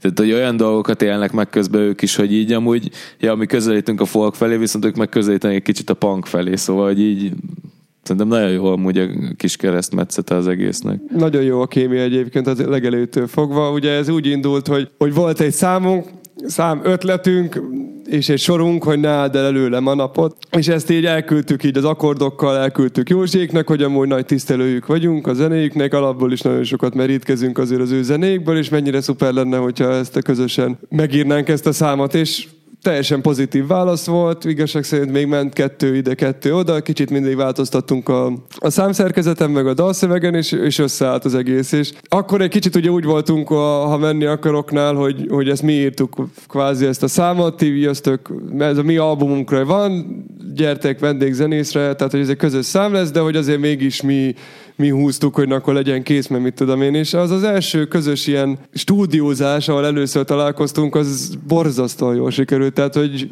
úgy kell elképzelni ez, őket, hogy, hogy, tehát, hogy sírva röhögsz folyamatosan. Nyolc órás stúdiózás, ezek állandóan egymást szivatják, röhögnek, nem tudom, nem tudnak leállni ilyen gyerekek mindegy, vagy nem gyerekek, de hogy gyerek lelkűek, és tényleg egy borzasztóan optimista társaság, és, és nagyon, nagyon jól éreztük magunkat, és nem is tudom, hogy már, már a, utána jött a klip, nem? Igen. És utána, tehát utána, Igen. utána jött a klip, amit uh, Szimlerékkel csináltunk a Ha menni akarokra, az ugye lent volt Passzabon, az ő kis falujukba, de hát ott már ugye közös alvás, meg, meg uh, együttzenélés, hajnalig, meg mit tudom, tehát ott már még egy nagy fonódás, és utána jött a, az ötlet, hogy mi lenne, hogyha csinálnánk egy közös műsort. Egyébként azt hiszem, ezt az ő menedzserük találta ki, Lehet. lehet, nem tudom, de hogy mi is azt mondtuk, hogy na, miért ne, hát pff, még sose csináltunk ilyet, de Nem, meg azért nekünk már előtte voltak amúgy ilyen kis agyalgatásunk, hogy szeretünk volna olyan projektet csinálni, ahol mit tudom, olyan nemzetközi dolgot mondjuk, hogy ilyen néptáncosokkal, vagy valamilyen ilyen kicsit másabb. Igen, igen, igen. Tehát, hogy valami, valami különlegeset. És aztán utána jött a, lementünk egy edzőtáborra, és ott meg lett pecsételve a Edzőtábor. 10 liternyi pálinkával, azt hiszem meg lett pecsételve a zenek, Hát, hogy 30 vagy nem is két hogy- zenekarnak a barátsága, és azóta még tényleg iszonyatosan jó velük. Hát valamilyen szinten nagyon is nehéz velük játszani, mert teljesen más nem is tudom, hogy mondjam, zene elméletben, meg színpad elméletben vannak ők, hogyha vagy gyakorlatban. Tehát, hogy ők, ők gyere- gyerekkoruk óta gitároznak, énekelnek, és együtt ott így hatan bármit lejátszanak, amit akarsz. Viszont nem tudnak olyanokról mondjuk, hogy számszerkezet, hogy számolsz nyolcit, nyolcat, és ott váltás van, és ott mindig váltás van, olyan náluk nincs semmivel, náluk Józsi azt mondja, hogy hogy, akkor váltás van. Tehát, hogy ez így, és mivel gyerekkoruk óta együtt zenélnek, ezért tényleg Józsi meg, megfordítja a fejét, és már tudják, hogy mit akar. És azért ez elég nehéz volt, így, így 12-en voltunk a színpadon, két zenekar ezt összehangolni, és azt mondani, hogy nem, te itt nem játszol, mert hamis vagy. Jó, tudom, hogy nem hallott, hogy hamis vagy, de kifelé hallatszódik a másik oldalról a nem tudom micsoda. Akkor a kannás gyerek, akkor mit... Na, tehát, hogy milliónyi dolog van, ami, ami Szóval az, az eddigi bohémiános káoszt így megdupláztatok kb. Így van, Igen. ez, ezt így, és örültünk, hogy egy kicsit tudtunk a sajátunkból gyomlálni, és erre ránk jött még ö, hat cigány. Nem, mint hogyha ez nem pejoratívan értve, hanem csak Egy, is egyébként figyelj, ahogy felhoztad, hogy azért velük kapcsolatban volt az a balhé nemrég, hogy, hogy én, én úgy nagyon szeretem a Parnagrasztot elég régóta, és engem nagyon megdöbbentett az a hír, amikor kiderült, hogy nem engedték be őket abba a budapesti klubba. Amikor ti hallottatok ezt a hírt, ezt titeket meglepett, vagy, vagy megdöbbentett, vagy, vagy volt bármilyen érzésetek azzal kapcsolatban, hogy, hogy itt van egy Parnagrassz szintű zenekar, ami egyébként a maga műfajában az ország első számú exportcikke lehetne, vagy akár az is. Mm. Mindig ott tart, hogy, hogy nem engedik be egy budapesti klubba őket, mert hogy cigányok? Hát ez sajnos az ország, vagy talán az egész világ. Tehát De ezt itt tapasztaltatok egyébként a, túl- a velük való koncertezésnél is, hogy, hogy volt velük egy, egy nagyobb ellenérzés, mint mondjuk felétek? Nem, szerintem a mi közönségünk az, az iszonyatosan nem, befogadó, és, persze. és szerintem imádták azt, Sőt. hogy mi összeálltunk, mivel valószínűleg a kétharmada ismerte a parnograsztot, és szerette azt is, amit... Hát, hogy minket is, meg a parnograsztot is, és az, hogy mi itt összejöttünk, az, az nekik ez egy ilyen csodával értékű dolog volt. Az, hogy kidobták, hát az iszonyatosan megrázta szerintem a mi zenekarunkat is. Egy, talán csak azért nem akadtunk ki annyira, mert tényleg, hogy ez a magyar valóság, vagy ez most hát ebben élünk talán egész Európában, vagy tényleg a világon, hogy sajnos így nem tudom, vannak ilyen öntörvényűek, akik eldöntik, hogy ők nem jöhetnek be, aztán nekik lehet magyarázni, hogy hogy gyerek, én is egy, bejártam az egész világot, és mindenütt zenéltem már, mert ők is tényleg Indiától kezdve Koreán át egy hónapos amerikai turnén vannak túl, tehát, tehát óriási zenészek, és hihetetlen, hogy itt járunk. Igen, meg ráadásul nem csak ezt, hanem azt is érdemes tudni, hogy a, a zenekar azért az több ilyen civil és olyan társadalmi dolgokba is benne van, ahol mély szegénységbe élő embereken segítenek, mentorálnak, akár zenével, akár csak mint a nevükkel, vagy bármivel, vagy például kisebbségeket, akár így a cigányoknak is így a felkarolása, vagy az UNICEF-nél is most már így elkezdtek közösen együttműködni, szóval ők azért elég sok mindent tesznek azért, hogy ezzel ellen legyenek, ezért is volt talán ez egy kicsit tényleg sőt nem kicsit, hanem egy borzasztó dolog, hogy ez pont velük történik meg. Az, hogy most ő valaki, ő nem tudom mekkora zenész, nem feltétlenül várom el ezt senkitől, vagy akár a boltos nénitől se, hogy tudja, hogy én ki vagyok, de az, hogy ember emberrel így viselkedjen, inkább az a, az a szar az egészbe. Említetted a, a civil aktivitást. Ti is ott voltatok például az MTV-as tüntetésnél hangszerekkel, ha jól tudom. És nyilván ez egy, ez egy nagyon kényes téma, és majd fog jönni a podcastbe más zenekar is, akik már előre félnek, hogy ilyen kérdéseket fogok feltenni nekik, de hogy azért nálatok ezt nem lehet megkerülni, mert a kakasnak is egy-két mondatából, meg a tiédéből is azért lehet arra következtetni, hogy, hogy van véleményetek a, a mostani közhangulatról, és lehetséges, hogy pont ez a közhangulathoz játszik hozzá mondjuk az is, hogy nem engedik be a pornograsztékat egy helyre azért, mert cigányok. Hát igen, azért, mert, mert megtehetik, mert ezt látják, meg, meg tényleg elég egy hülye ember. Mondjuk szerintem valószínűleg ott inkább a, ez ott egy ilyen személyes dolog lehetett. Vagy nem úgy, nem úgy értve, hogy személyes, hanem az a biztonsági őr, az ő eldöntötte önkényesen. Hogy ez így lesz, így hogy ez lesz, így ja. lesz, aztán beleállt, aztán neki aztán mondhattak bármit. Hogy, Ja. Tehát, hogy ez, én mondjuk ezt a történet ez azért gondoltam, mert ez egy tényleg az hülye emberek, meg mindenütt vannak.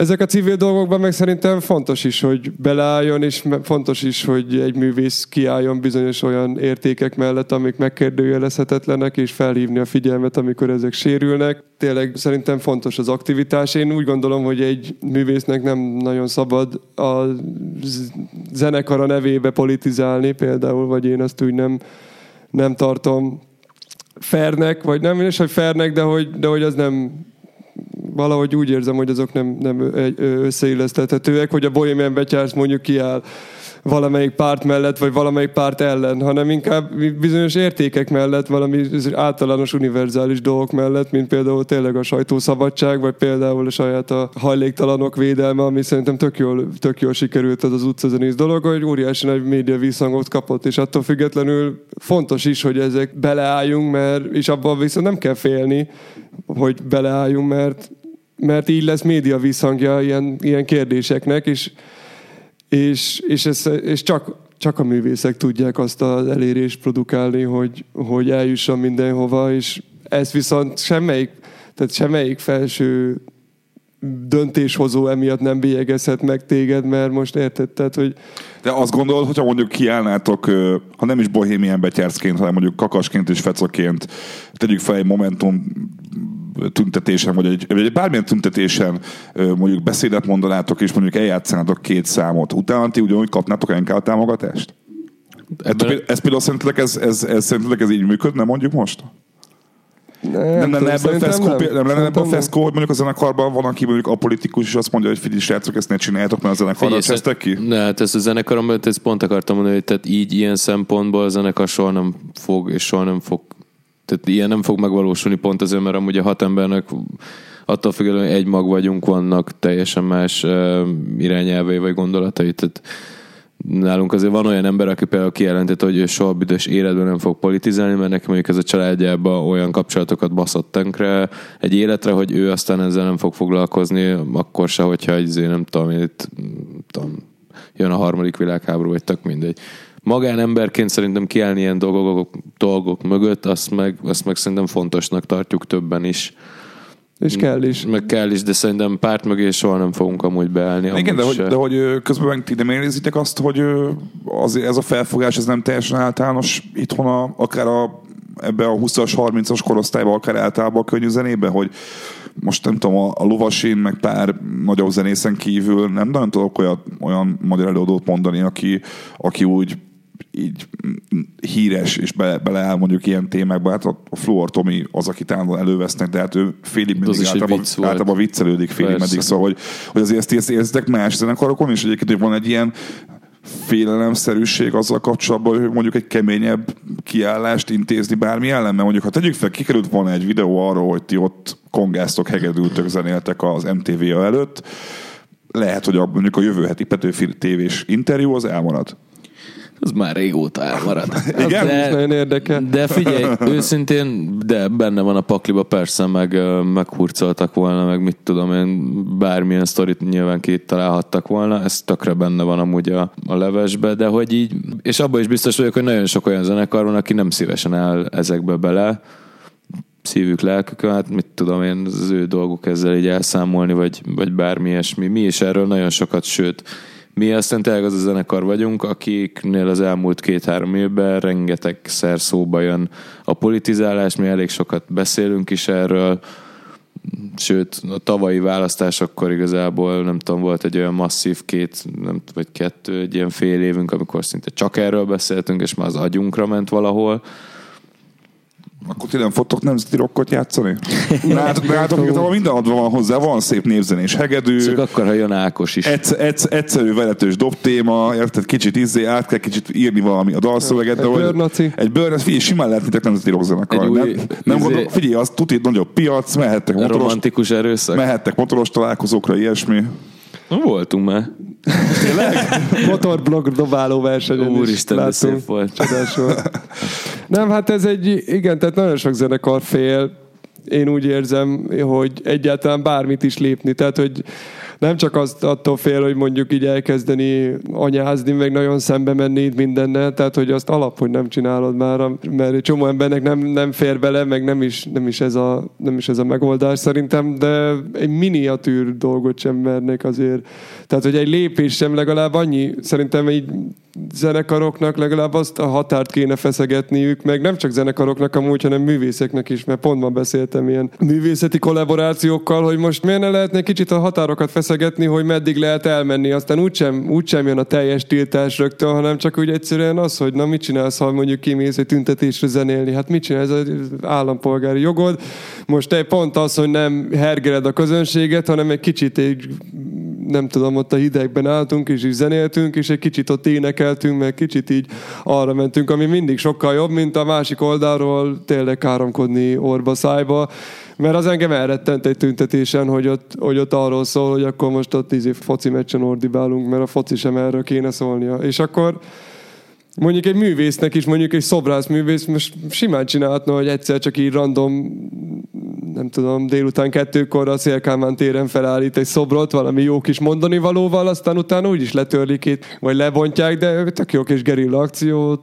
lehet, hogy van egy kis hatása, megjelenik, és nem, lesz, nem fognak semmit se csinálni vele, vagy nem tudom, egy kicsit így feszegetni kéne a határokat, vagy legalább, legalább több zenekarnak így össze, összeülnie, hogy na akkor mi az, amit tehetünk, mert hogyha az egész, egész közeg kicsit feláll az axaltól, akkor úgyse tudnak semmit se csinálni. Hát de hogy ilyesmi volt annak idején, amikor a Petőfi Rádió bedarálásának idején volt egy nagy nagy összefogás, és akkor aláírt egy csomó zenekar egy papírt, hogy, hogy aggódunk a Petőfiért, aztán ugyanúgy a Petőfi zenei díj ugyanúgy meg van tartva minden évben a most már a most Fesztiválon, de hogy volt erre próbálkozás? Hát értem én, hát de próbálkozni kell. Hát most nem tudok. Ez az a baj, hogy, hogy igen, most egy kicsit magamból kiindulva én is inkább inkább ilyen saját kis projekteken dolgozok, vagy úgy érzem, hogy most még van más dolgom, mint ezzel csinálni. Persze én is próbálok ilyen civil önkéntes munkát csinálni, tehát talán az a legfontosabb, hogy, hogy álljunk bele, vagy tehát, hogy tegyünk, hogy ne csak beszéljünk róla, Milyen, hanem... milyen civil önkéntes munkát végzel? Én gyerekeknek zenéltem még régebben, a ilyen mély szegénységben élő gyerekeknek a 8. kerületben, a biztos kezdett gyerekház. Vagy jártam minden hétfő reggel, ott lényegében az anyukáknak tanítottam népdalokat, akiknek ott voltak a két évnél fiatalabb gyerekei, és akkor közösen énekeltünk, ami iszonyatosan jól feltöltött. A zenekarral voltunk az első budapesti Baby Woodstock Fesztiválon is. A, a 80. Felléptetek a Baby Woodstockon? Vagy mi voltunk a Baby Woodstock igazából. Tehát voltak ilyen kezdeményezések, én azért úgy érzem egy kicsit, hogy a, az Ubik Eclectic Fesztivál is egy, egy ilyen civil kezdeményezés, hiszen végülis egyesületi alapon csináljuk, és az is a célunk, hogy egy kis megjelenési lehetőséget adjunk a fiatal művészek és zenészek számára, egy kis bemutatkozásra, és talán valami alternatív szórakozást is nyújtsunk, amiben Fece is benne van. hogy van bennetek egy ilyen alapvető közösségi tenni akarásra való hajlam? Szóval, hogy a zenén túl ti akartok foglalkozni a titeket körülvevő élettel és emberekkel is ezek szerint? És ez, ez ilyen komolyan foglalkoztat titeket, hogy, hogy akár a saját pénzeteket berakjátok mondjuk egy Ubik Eclectic Fesztiválra, amiről azért, ha jól tudom, nem egy Sziget Fesztiválos nullszaldós projekt. De szép. Abszolút. Szépen fog, gyönyörű volt, gyönyörű volt. Persze, vagy érted, hát most így a saját kertedben nem szarsz bele, vagy így ez lehet, sőt, nek- én ezt nagyon sokszor így át is agyaltam, hogy pont ez, amikor mi az első turnék között rengeteget jártunk ki Németországba, és ott pont olyan szubkultúrákkal ismerkedtünk meg, amik mondjuk itthon nincsenek, és ott egyfolytában ezt, nem tudom, így szívtuk magunkba, ott is például, hogy hogy így mennyire jó egy, egy, egy, egy közösségbe élni, ahol igazából lehet egy kicsit anarchia van, de hogy azért megvannak a saját szabályaid, teszel a másikért, segíted, bla bla bla, tehát szerintem mi a mai napig egy olyan közösségbe élünk akár itt Budapesten is, ahol nagyon fontos a közösség, nagyon fontosak vagyunk egymásnak, nem hiába van az, hogy például a, baráti karácsonyozás az nálunk mondjuk minimum 60 emberből áll. Hát meg ti együtt is laktok a zenekar tagjai páran, Ja, ja. nem? Mennyien laktok együtt? A zenekarból? Hatból öten.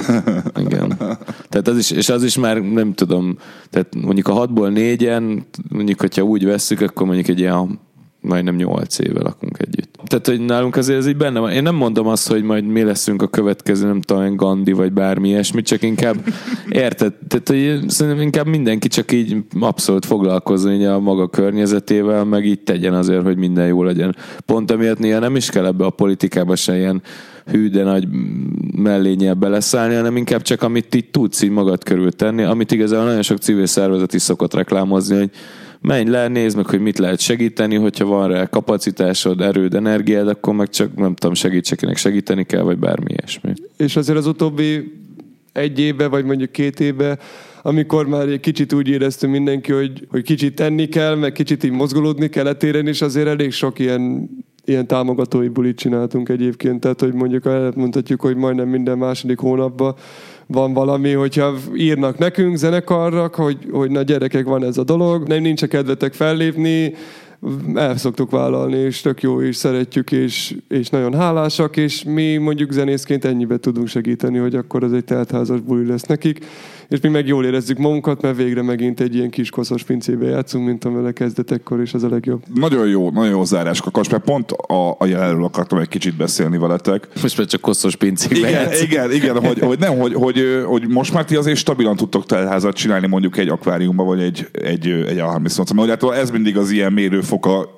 Budapesten egy befutott produkciónak, hogyha telt ház van az A38-on, vagy az akvárium mondjuk nagy termébe, akkor pláne. Hiányzik nektek a koszos pince? Azért azt, azt látom rajtatok, hogy, egyre jobb helyeken léptek fel, fesztiválokon is jobb sávokba kerültök.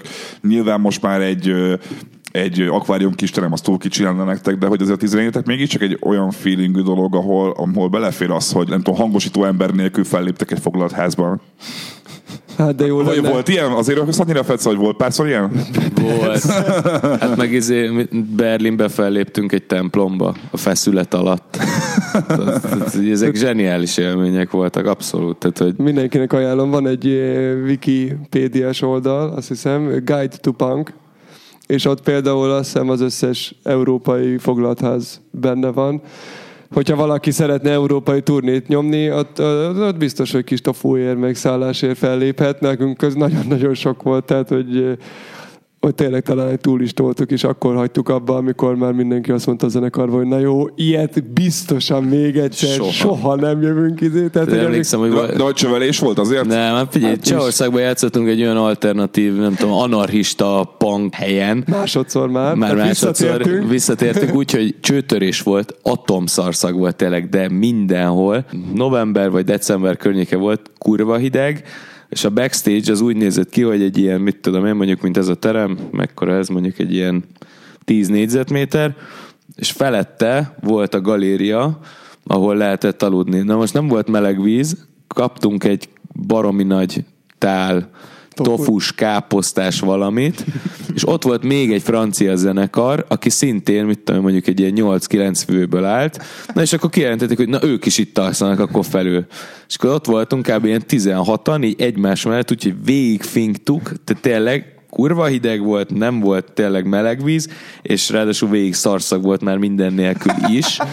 és a backstage mellett volt a koncertterem, ami meg egy pincébe voltunk, tehát annyira izzat volt mindenki, és tocsogott minden mindentől, és utána így befekszel így az ágyba nyolc másik franciával, meg még hét magyarra, hogy ez ilyen, tényleg akkor azt mondtuk, hogy jó, akkor ez így ennyi. És előttünk, emlékszem, annyira szemem előtt van, hogy volt egy, egy kétfős zenekar, ilyen punkok, csepankok, és tehát, hogy, hát valószínűleg lehet, hogy csöveksek voltak, de hogy annyira büdös volt a mikrofon, hogy így hozzáállt, beleszagolta, és azonnal elhánytad magad, pedig én nem vagyok annyira allergiás a szagokra, de hogy így szerintem tényleg azért így nem mosott fogat egy ideje a csávó, és, és akkor így, na jó, hát akkor nyom le, és lenyomtuk, kurva jó volt, de azt mondtuk, hogy hát ez egy zenekari döntés volt, hogy ennek vége, de visszatérve azért hiányzik, na. Néha jó, főleg az emberek egyébként iszonyatosan jó, pont amiről beszélt Fece, hogy nagyon-nagyon jó emberek voltak ott, és nagyon jó beszélgetések voltak ezekben a punk közösségekben, meg ilyen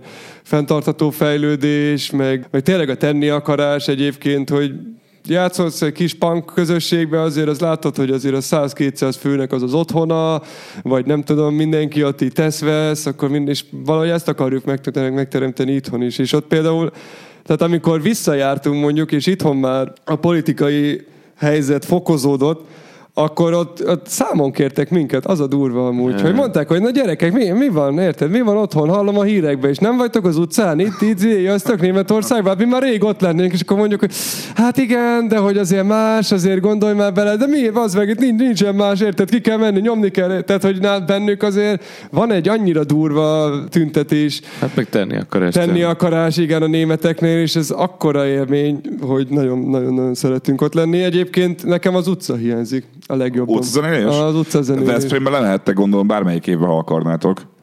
Hát nem, Nem lehetünk. biztos.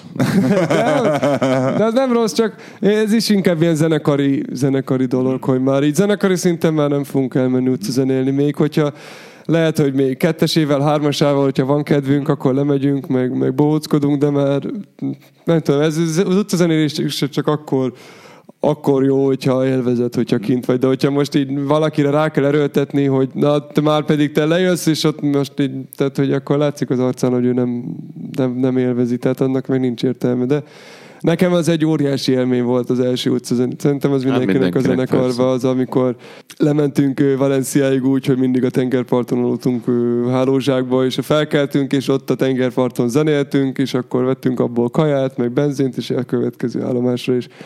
Hát olyan gyönyörű helyeken voltunk, hogy, hogy elmondhatatlan. muszáj erre átérni, mert nincs olyan interjú, ahol nem beszélünk arról, hogy mi lesz tőletek a következő időszakban várható, mert ha nyilván tíz évesek vagytok, és ilyenkor mindenki jubileumi bulit csinál, újra kiadja az első, első EP demóját, nem tudom, sztár vendégeket Pont hív, ez. hív a lemezbemutatóra, szóval is. hogy az is meg, oké, okay, meg, meg, meg, volt minden, akkor oké, oké, Gangsta Tribute lemezen lesztek?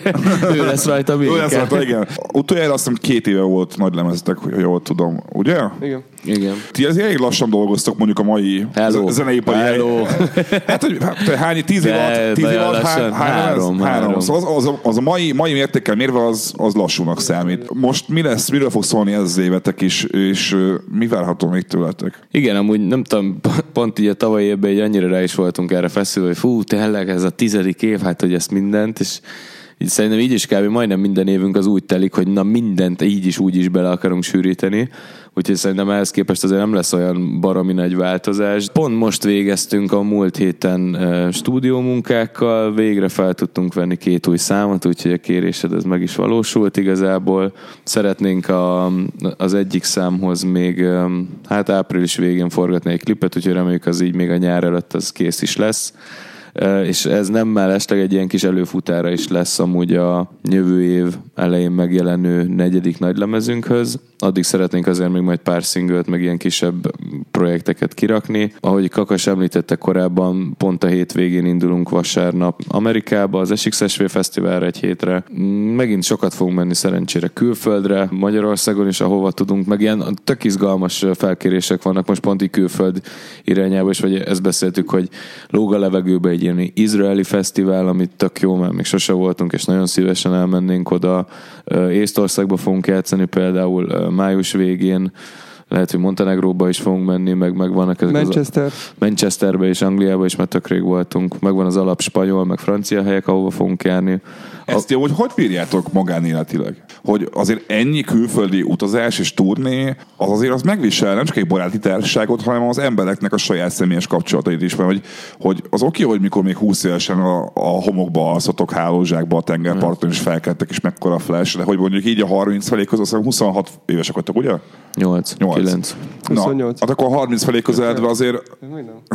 Azt mondom, most egy Ja, idősek mi, vagyunk. mi egy idősek vagyunk. Szóval hogy a 30 felé közeledve azért, azért csak megviselt titeket azt, hogy nem lehet nyomni azt, hogy utazunk, bebaszunk, koncertezünk, szarkaját eszünk, szarhelyen alszunk, visszarepülünk, vagy, vagy ez még mindig hagy titeket? Még mindig, mindig, tehát mindig, ilyen szinten azért egyre kvázi kényelmesebbek vagyunk, hogy mondjam, kevesebbet iszunk, Kakas most pont egy ilyen óriás bőjtbe van, ilyen fél év nem mivás kvázi, azért pont januártól így ez nek, meg, Kvázi. kvázi. Oké, oké. De nem, Én is ö, kvázi leszoktam a cigiről, persze. Ja, ja, ja. De nem, amúgy sokat foglalkoztat, meg mit tudom én, nem vagyunk azok a tipikusra vett, nem tudom én, rockstar életet élő emberek. Pont mostanában egyre jobban feszülünk rá arra, hogy többet sportoljunk, figyeljünk oda kakasnak ez a mániája, hogy akárhol vagyunk, én majd TripAdvisor-on kinézek egy nagyon jó éttermet, és oda megyünk. Ugyanez a szálláson is, hogy azért így tök jó az, amikor nem tudom, rendes helyen le tudsz feküdni, bla bla bla. A buszutazás, ami talán most már egyre fájó pont, mert nem tudom hány tízezer kilométer van a seggünkbe, és most már így egyre jobban fáj. De ja, hát a repülés az még szerintem az még bírható kategória, vagy ezzel nincs olyan probléma. Sőt, igazából egyre jobban inkább arra szokunk rá, hogy így kirepülünk, nem tudom én, fellépünk, jól érezzük munkat, aztán megjövünk haza. Igen, amúgy ez, ez irányba elment, hogy már, már egyre kevesebb a turné, hanem inkább ilyen egyszerű kiutazások vannak, és már igazság szerint a repülőjegyek tényleg annyira lementek szerencsére, és annyira meg, megoldottuk ezt, a szava, ezt az utazásos dolgot, hogy, hogy jól működik. Ez, szerintem egyre, egy, igen, a zenekar nagyon figyel rá, és ez, ez, ez csak így működhet, vagy szerintem így, így a jó, hogy most hiába maxiba toljuk az egészet, és tényleg állandóan megyünk minden hétvégén, tehát olyanokat repülünk, hogy de ez már ezt csinálják tíz éve, szóval ez már megszoktuk, csak most már tényleg, most pont az, hogy hol leszünk, hát iszonyatosan fontos, hogy hol leszünk, mert, mert az Enni meghatározza. kell. Hát enni kell, ugye, az a legnagyobb idegességi faktor egy turnén, hogy a zenekartagok De éhesek. amúgy ezt amúgy konkrétan az összes izé, zenei menedzsment helyre bevinném, hogy ez legyen az első óra, amiről beszélnek, hogyha turnét szerveznek, hogy enni kell, mert attól tényleg nincs rosszabb, mikor ott ültök nyolcan, és valaki elkezd nyavajogni, és hullaideges, elkezd paraszt paraszkodni minden, és közben csak meg kell etetni, és minden megoldódott. Akkor, akkor minden öltözőben a, ka- a karton sör mellé legyen mindig kaja is. Ennyi, Ennyi, ennyi. Hol lesztek legközelebb Pesten? Hol léptek fel? Gondolom most mentek akkor Austinba, Amerikába, utána mikor játszottok legközelebb? Soha. Na, akkor jó, kösz szépen a podcastet, sziasztok!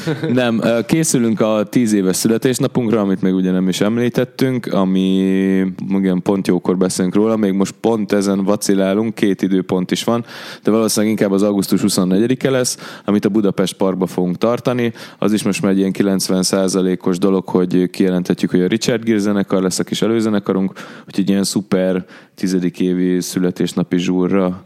Addig nem is lesz Pesten koncert? Nem, Szóval akkor augusztusig semmi. Budapesten semmi, sok fesztiválon fogunk játszani, meg elég sok helyen, illetve, de majdnem hülyeséget mondtam, mert május 11-én a Parnograsztal közös műsorunkat fogjuk előadni a Kobuci kertbe. De azon kívül egyedül, egy önállóan tényleg nem fogunk játszani. Szuper, hát köszönöm szépen Feca és Kakas, hogy itt voltatok. Mi köszönjük. Köszi a hallgatóknak, hogyha végighallgattatok a podcastet. Ha tetszett, akkor adjatok légy öt csillagot az iTunes-on, ott legyen a top podcastek között, és még több ilyen adást tudjunk csinálni, és jövünk legközelebb is legalább ennyire belsőséges beszélgetéssel. Sziasztok! Sziasztok! Csumi.